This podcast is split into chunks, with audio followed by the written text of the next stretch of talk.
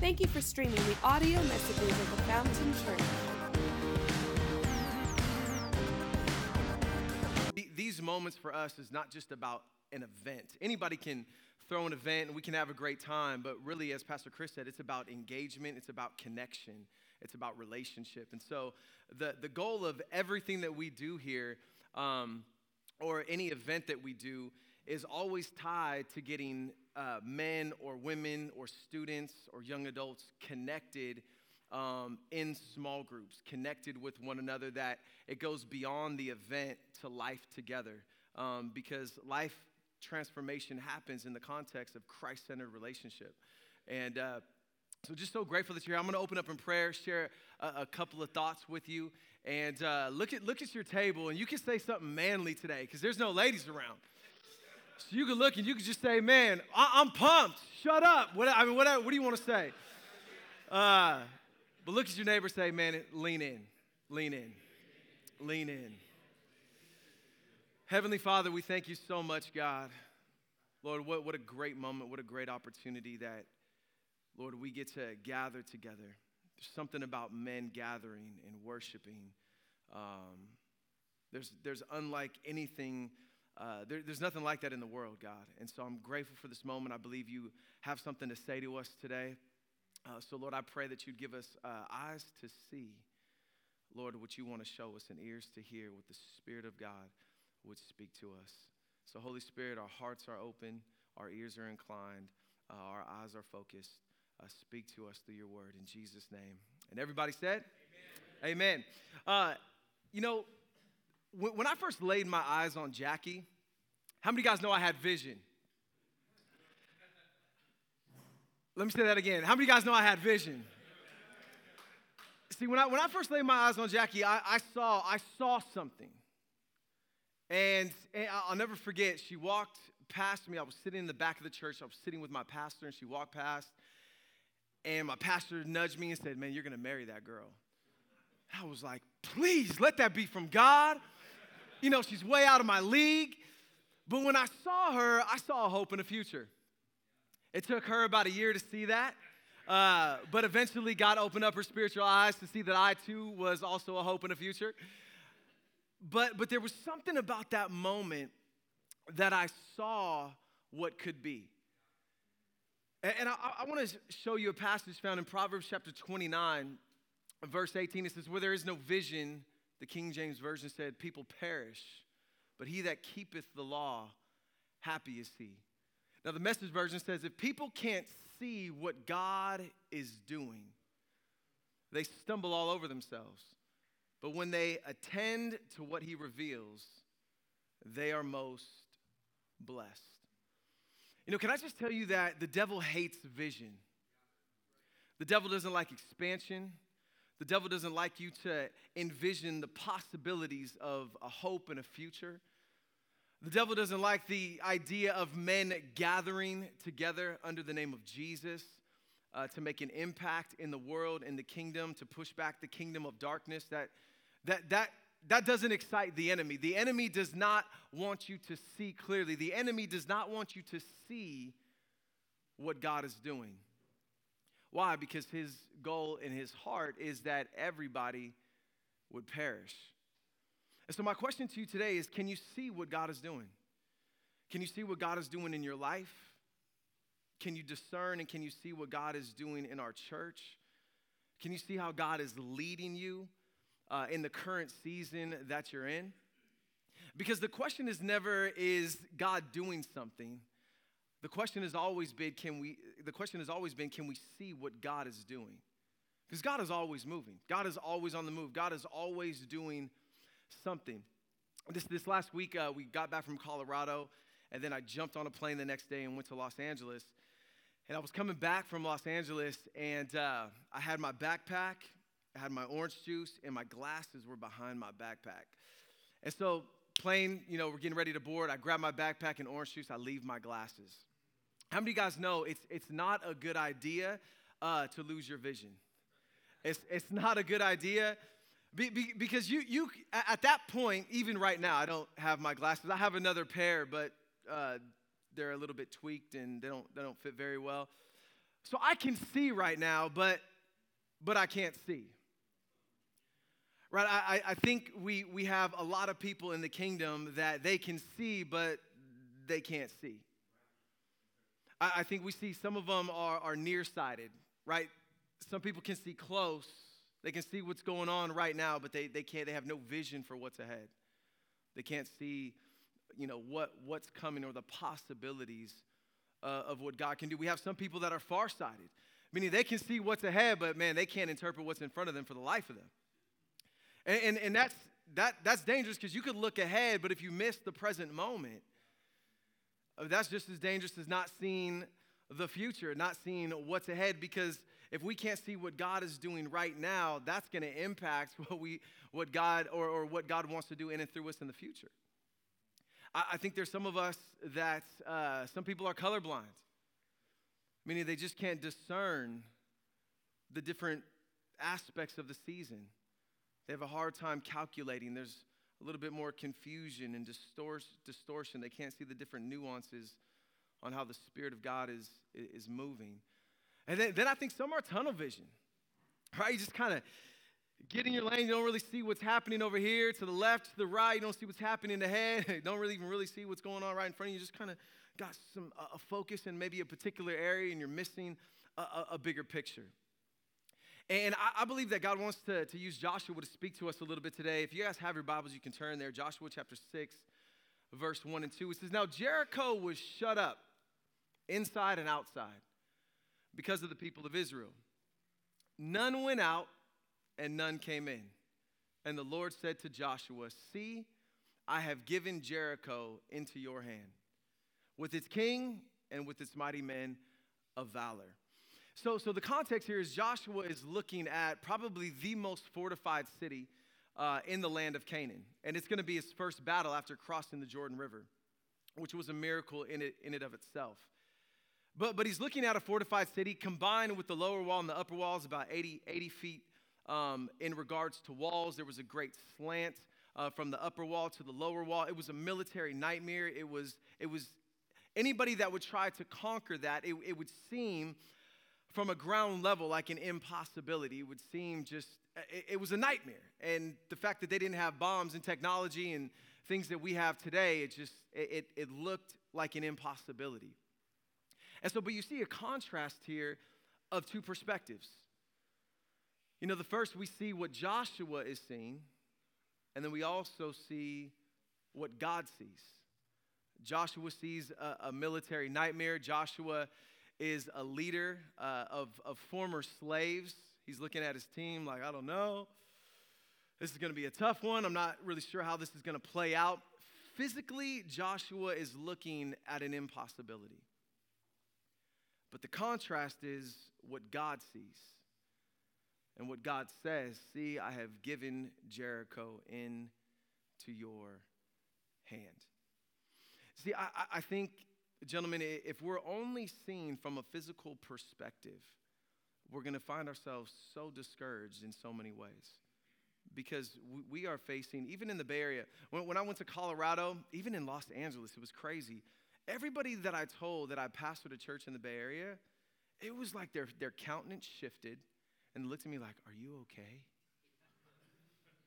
like, do people come to your church? And I thought, well, what are you talking about, right? And, I realized that what God is doing here is very unique. To the physical eye, the Bay Area seems unreachable. Even in the Christian community, even people who aren't saved. I was with a bunch of people who weren't saved in Los Angeles this last week. They said, Man, do people actually come to your church in the Bay Area? They actually come to your church? Again, they actually come. It's crazy, right? Go figure. But, but if we're only seeing from a physical perspective, there's going to be moments where it looks impossible, where it looks discouraging, where we're going to want to lay down, where we're not going to want to push forward, we're going to want to quit because of the impossibilities that we face, whether it's in our marriage, whether it's in our career, whether it's in our finances, whether it's in just our soul, trying to navigate this times and the season that we're in. If we only look to the physical, there, there's going to be moments where you're just going to, oh, just want to throw up your hands and quit. And that's where the enemy wants us. The enemy wants us to lose vision. He does not, he, he doesn't mind if you're seeing impossibilities. He doesn't mind if you're seeing into the physical realm. He just doesn't want you to see what God sees. He doesn't want you to catch a vision of, of how God sees things. And so we have to see that we live not just in a physical, but a spiritual world. There's a spiritual reality that you and I are living in. So, how, how, how, does this play out? I just want to give us three simple things, and I want us to dialogue about how, how, do we, how do we gain spiritual vision in light of looking at Joshua's life just for a moment. And the first one is this if you're taking notes, you can jot this down. The first one is this is that spiritual vision comes from communion with God. Spiritual vision comes from being in the presence of God. Uh, Joshua chapter 5, verse 13, it says, When Joshua was by Jericho, he lifted up his eyes and he looked. And behold, as a, a, man was standing there before him with his drawn sword in his hand, and Joshua went to him and said to him, Are you for us or for our adversaries? Now it's interesting because Joshua is in a moment where he is looking at the impossibility. Knowing Joshua, just from the context of his relationship with Moses, going all the way back to Exodus chapter 17, where he got a taste of God's presence and where he got a taste of his first battle, where he experienced the supernatural move of God on the battlefield. Joshua had an understanding of the presence of God. Joshua, when Moses um, would be in the tabernacle, Joshua was the guy that would sit at the door of the tent. Just wanted to be close to the presence of God. When, when everybody would, when Moses would go up on the mountaintop, Joshua couldn't go all the way up, but Joshua would get as close as he could get because he was hungry for the presence of God. And so Joshua was a man of God's presence. And so I, I would assume that as Joshua was looking at this, this impossibility, it's, he's probably having a moment of prayer. He's probably asking those questions like, man, Lord, what in the world? You see my guys, Lord? What? How is this going to work? But in this moment, he's, he's looking, he's praying, he's watching, he's contemplating, he's meditating, he's trying to figure out, man, how is this going to work? Lord, I know what you said, but what I'm seeing, how is this going to work? And so, so Joshua is, is in this moment, and it says that he lifted up his eyes and he looked. And it was in that moment that he saw this man. Man came out of nowhere. Drawn sword looked very natural, kind of like Moses in the burning bush. There wasn't anything really, uh, you know, special about the bush except it was on fire and it wasn't consumed. And this guy jumps out. He has a sword drawn in his hand. And Joshua was like, dude, what's up, man? Are you for us? Are you against us? He goes into battle mode. He's not really sure what's going to happen. And, and, he, and this guy is, has a completely different focus. This guy, matter of fact, doesn't even really respond to Joshua's question. Joshua is asking him, Are you for us? Are you against us? But this guy's focus and concern is not about Jericho. This guy's focus and concern is about God and accomplishing his purpose. He looks at Joshua and he says, No, I, I'm not for you or against you. He doesn't even respond to, to Joshua's question. See, this guy is focused in a, in a completely in a completely different his mind is in a completely different place. And I think sometimes, man, we get so focused on winning the battles that we lose sight of the big picture. I would say sometimes we get so focused on conquering, we can't even lose sight of God Himself, even when we're doing something for God. Because man, we we we gotta conquer, we gotta win, we gotta, we gotta go. I mean, you, you look at Moses. Moses was so passionate, he was so bent on, on, on winning, so bent on delivering God's people from the oppression of Egypt, he killed a man. Lost sight of God's plan, God's will, God's purpose, the way God operates, because he just wanted to win. He wanted to deal with it. He wanted to strike. He wanted to, to go. And so, so, so I, I, I want to ask you a question. Are, are, you more focused on, on winning the battle, or are you more, more focused on God's purpose? Are you more focused on winning the battle, or more focused on God's plan? Are you more focused on seeking the victory, or are you more, fo- more focused on, on seeing and seeking God? Uh, if, if you're taking notes, you can jot this down. Spiritual vision not only comes when we're in the presence of God, when we're communing with God, but it also comes when we submit to God's purpose, when we submit to God's purpose. So, Joshua is in a moment right now where he's focused on winning, but this man is focused on something else. Uh, chapter 5, verses 13 and 14, it says, And Joshua went to him and said, Are you for us or for our adversaries? And he said, No. That's a weird response. Are you for us or against us? No. I, am not for you or against you. Again, I'm in a completely different place. I am the commander of the army of the Lord. Now I have come. He's focused on heaven's purpose. He's on mission. He's, he's there, and he's going to give Joshua a context uh, that Joshua is trying to figure this out. He's trying to understand, man, what's happening, what's going on. And Joshua, you're asking me, are you, am I for you or against you? But my concern is serving God. My concern is following Him.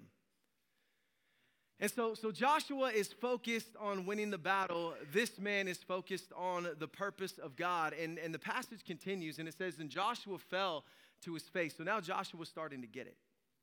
He's starting to realize this is no ordinary man. This is a moment with God. Many scholars believe it was a pre incarnate Christ.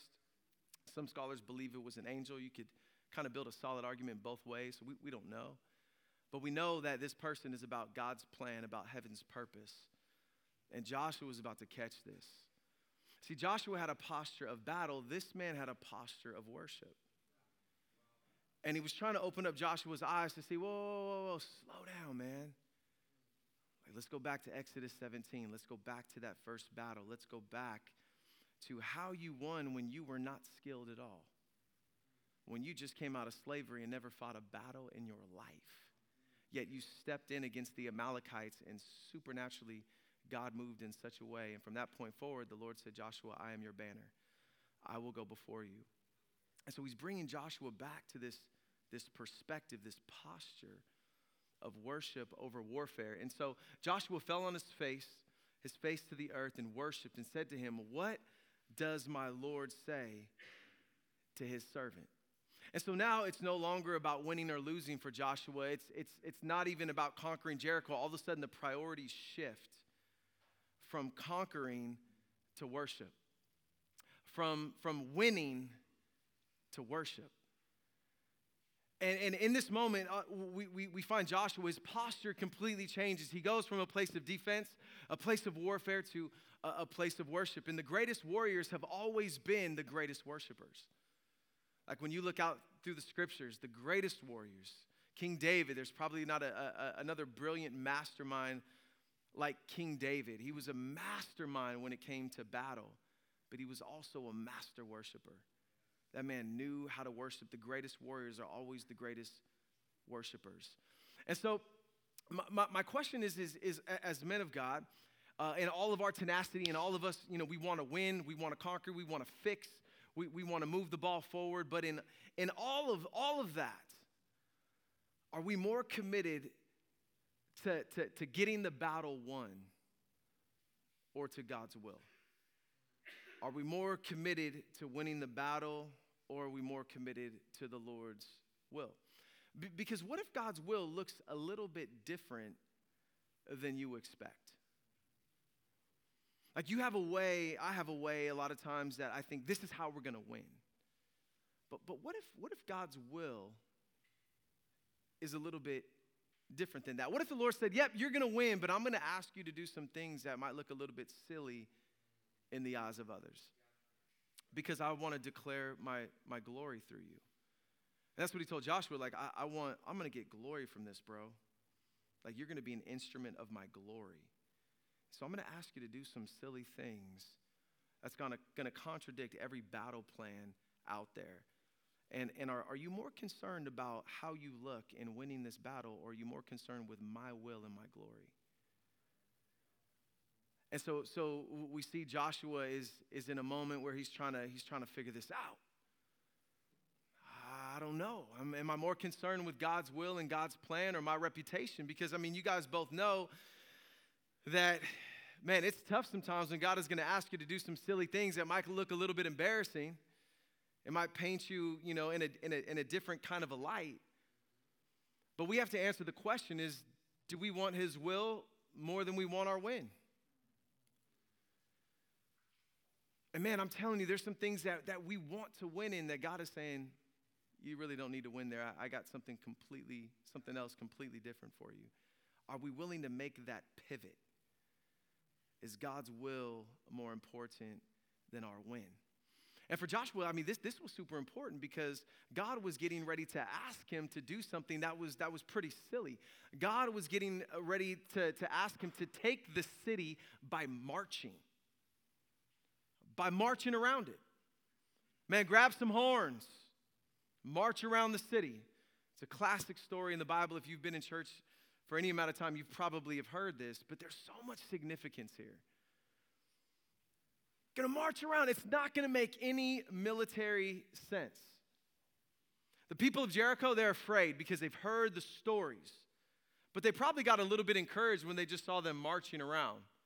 Like, maybe this isn't going to be that bad, right? Like, they've heard the stories of God's deliverance, but now these guys are marching around the city. The people of Jericho might have found a little bit of hope in that, like, these guys are ridiculous. Like, they think they're going to take down this fortified city by, by marching around and singing some songs?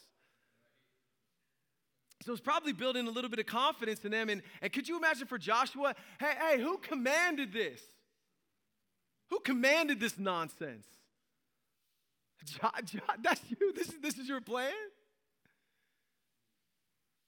I mean, Joshua had to make, he had to make some decisions. But the reality is this is that if we're not submitted to God's purpose, you'll never have the courage to carry out God's plan.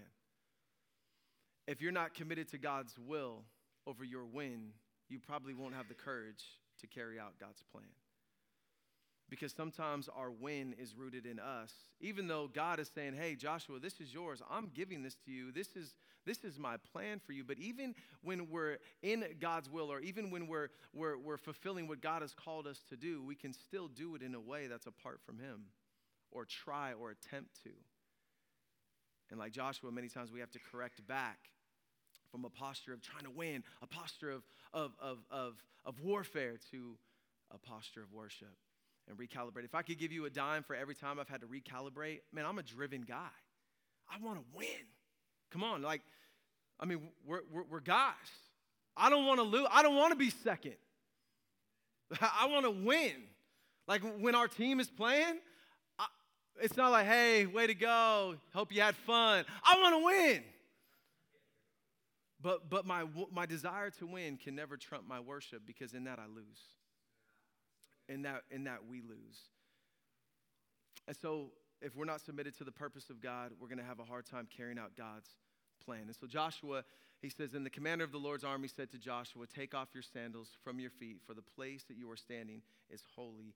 And Joshua did so. You know, we, we see a pattern throughout Scripture that there's always spiritual preparation before physical victory.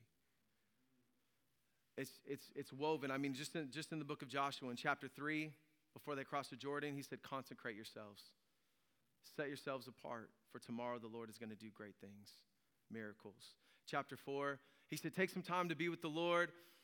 Let it be a time of thanksgiving. Why? Because a new season is on the horizon and you're going to eat from the land goes into chapter 7 make sure you don't have sin in the camp. Make sure you get rid of that disobedience in your life. Why? Because if not, you're not going to know the victory. In other words, get things right with God and then go and attack the city of Ai. It's yours. There's always this sense of spiritual preparation before there's a, fear, a, a physical victory. I like to say it like this worship always comes before the wonder. Worship always comes before the wonder. And so these guys are walking around Jericho. And what are they walking around Jericho with? Does anybody know? The Ark of the Covenant. The Ark of the Covenant was the place that held what? The presence of God. And so, so they're making a huge statement. What they're saying is the presence of God is key to our victory. I don't have to be the smartest. I don't have to have the best strategy. I don't have to be the strongest. I don't have to be the best warrior. But I need the presence of God. I need the presence of God in my life. And so, what did they do? They, they blew trumpets, they shouted praise, they had a posture of worship, and the walls fell. I, just wonder how many walls are erected in our life, not because we don't have a posture of warfare, but because we don't have a posture of worship because there's things that God has been speaking to us that we've been avoiding because we've been so focused on winning that we're missing His will. And I just believe that God is drawing us to Himself. Listen, men of God in, in, in the Bay Area, we have to be able to see what God is doing. We can't be in the kingdom blind, there's too much at stake. You know, I, we, we're gonna, we wanted to come and laugh and eat, but I just, I felt this, this, this sense that, man, people are looking at the Bay Area as a lost cause. And I'm like, we're, we're so primed for revival because the world is watching. But we need men, men that will understand the presence of God, that will understand what it means to have a posture of worship as our, our, our strategy for warfare. I'm telling you, it, that if, if we can grasp this, man, things, things can shift in an incredible way. See, the, the, the, they, they blew trumpets, they, they started to praise, they had a posture of worship. Taking the land was not as important as the worship. The land was an overflow. The, the, the occupying the land was an overflow of their worship. It didn't, it, it was, God was saying, listen, I've given it to you, but there's a process. I, I have a plan in this that I want you to catch, Joshua. And he caught it. And so I would propose to you today that the solving of our problems are not as important as worshiping God. That as men of God, we have to understand what it means to commune with the Lord, what it means to submit to his purpose, what it means to, to want God's will over our win, because in that place is victory. Is victory. And the last point is this spiritual vision comes from believing what God says. Believing what God says. Let me bring you back to Joshua chapter 6. Now, Jericho was shut up inside and outside because of the people of Israel. None went in, none, none, none, went out, and none came in. And the Lord said to Joshua, See, I've given Jericho into your hand with its king and mighty men of valor. The bottom line, gentlemen, is that if we don't believe the promise, we'll never trust the plan. If we don't believe what God is speaking, we'll never submit to a silly plan like marching around. If, if we don't believe the promise, you'll never trust the plan. And it's the presence of God that begins to sensitize us to the voice of God so that we can understand. Because apart from God, many times, guys, the plan doesn't make sense. Uh, the only way that Jericho makes sense is with the God equation. If you remove God from that, it doesn't make sense. It's a physical impossibility. But Joshua wasn't looking through physical eyes, but he was looking through spiritual eyes. He was able to see not what he was doing, but what, what God was doing. Can I just tell you, apart from God, like being vulnerable with your wife is not going to make sense. Forgiving, letting stuff go, healing stuff up in relationships, none of that stuff makes sense apart from God. Why? Because people have wounded us, people have hurt us, people have done some shady things that, you know, physically it just seems like, man, that's an impossibility. But you put the God factor in there, and all of a sudden it starts to make sense. It may look silly on the surface, but it makes sense in the spirit. You know, th- there's so many things that that um, a lot of times we, we don't want to touch because it looks silly on the surface. But man, you put the God equation in there. God may be asking you to do some crazy stuff, to trust Him in some areas that, man, like Pastor Chris said, in some vulnerable places. It, it may be hard for you to be vulnerable with God. And, and at some point, at some point, we have to stop trying and start trusting. I hear, I hear so many guys, man, I'm, man, I'm trying, man, I'm trying. Yeah, but are you trusting? Man, I'm, man, I'm just, I'm trying to work this out. I, I know you're trying to win, but are you trusting his plan? Are you believing his promise? Because if you're not believing his promise, you're not going to trust the plan. So I want us to lean in today. I, I want us to lean into this thought, and, and I close with this: is that that Joshua's faith determined the destiny of millions of people. And, and I want you to think about our homes, our children, this region, this Bay Area. There's millions. And Joshua's faith was going to determine the moving of the ball, the moving forward. And that faith impacted the destiny of millions of people. So, what I'm saying, I'm saying, gentlemen, we have to be men that see what God is doing. We have to be men that understand that seeing not just physically but spiritually happens in communion with God. If you don't have a prayer life, you don't have time with God in His Word, a time of intimacy, the Bible says that you will find me when you seek me with all of your heart. apart from that, you'll be looking in the natural and you'll be frustrated and discouraged. We have to see that God's purpose, spiritual vision, comes by submission to his purpose. It may be silly sometimes, it may be embarrassing. You know, you think it's, it's easy, like when God wants me to go repent to my wife and she's right. That's embarrassing. That's silly. How can I be wrong, right? But it's the God factor. His will is more important than my win. And then, gentlemen, we, we, we got to make sure that we're believing what God says, or we'll never step into the plan. We got to be people of the promise, men of the promise of God, that we would not just try. Coach, I'm trying. Stop trying. Start trusting. Despite a lot of times when we say we're trying, what we're really saying is, man, I'm just not sure. I'm not sure about God's plan.